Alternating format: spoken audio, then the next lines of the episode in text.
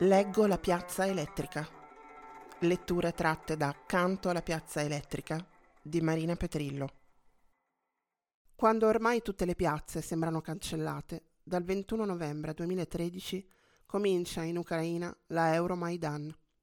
Circa 2000 manifestanti si riuniscono nella piazza più grande di Kiev, Piazza Indipendenza, e cominciano a organizzarsi sui social network per protestare contro il decreto con cui il governo intende sospendere la firma dell'Association Agreement con l'Unione Europea, a favore di rapporti più stretti con la Russia e con la Lega Economica Eurasiatica.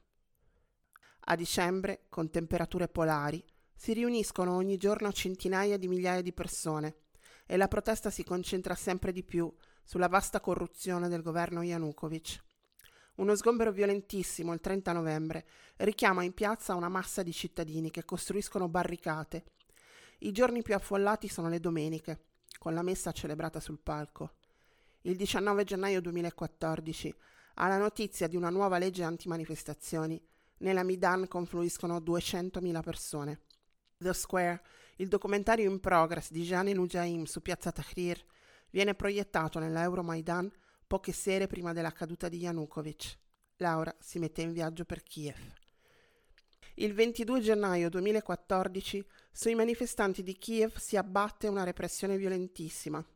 A febbraio, dopo un inverno di barricate, fuochi nel ghiaccio, accampamenti pericolosi, infiltrazioni di destra e di ex militari e attacchi dai cecchini della polizia che sparano e uccidono senza pietà, molti dei video amatoriali che vediamo in quei giorni vengono raccolti nel documentario Winter on Fire, il governo dichiara alcuni giorni di lutto nazionale.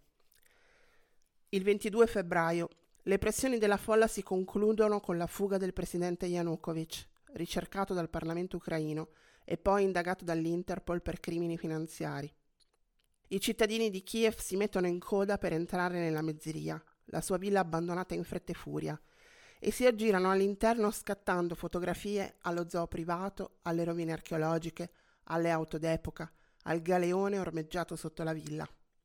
Passiamo la giornata a leggere i loro messaggi e a verificare foto e video. Sono stupefatti dall'opulenza delle stanze e degli arredi, come lo erano i libici che entrarono per la prima volta nel compound abbandonato di Gheddafi. Un gruppo di giornalisti si accorge subito che nella fuga Yanukovych e i suoi hanno tentato di bruciare o distruggere una grande quantità di documenti finanziari e amministrativi, la maggior parte dei quali galleggiano nell'acqua del fiume che scorre accanto alla residenza.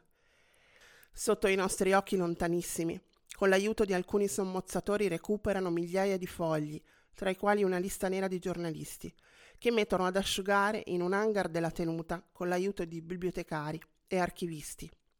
Decidono di unire le forze per formare un collettivo che si divida il lavoro e lo smisti sulle varie testate di stampa mentre collabora con gli inquirenti.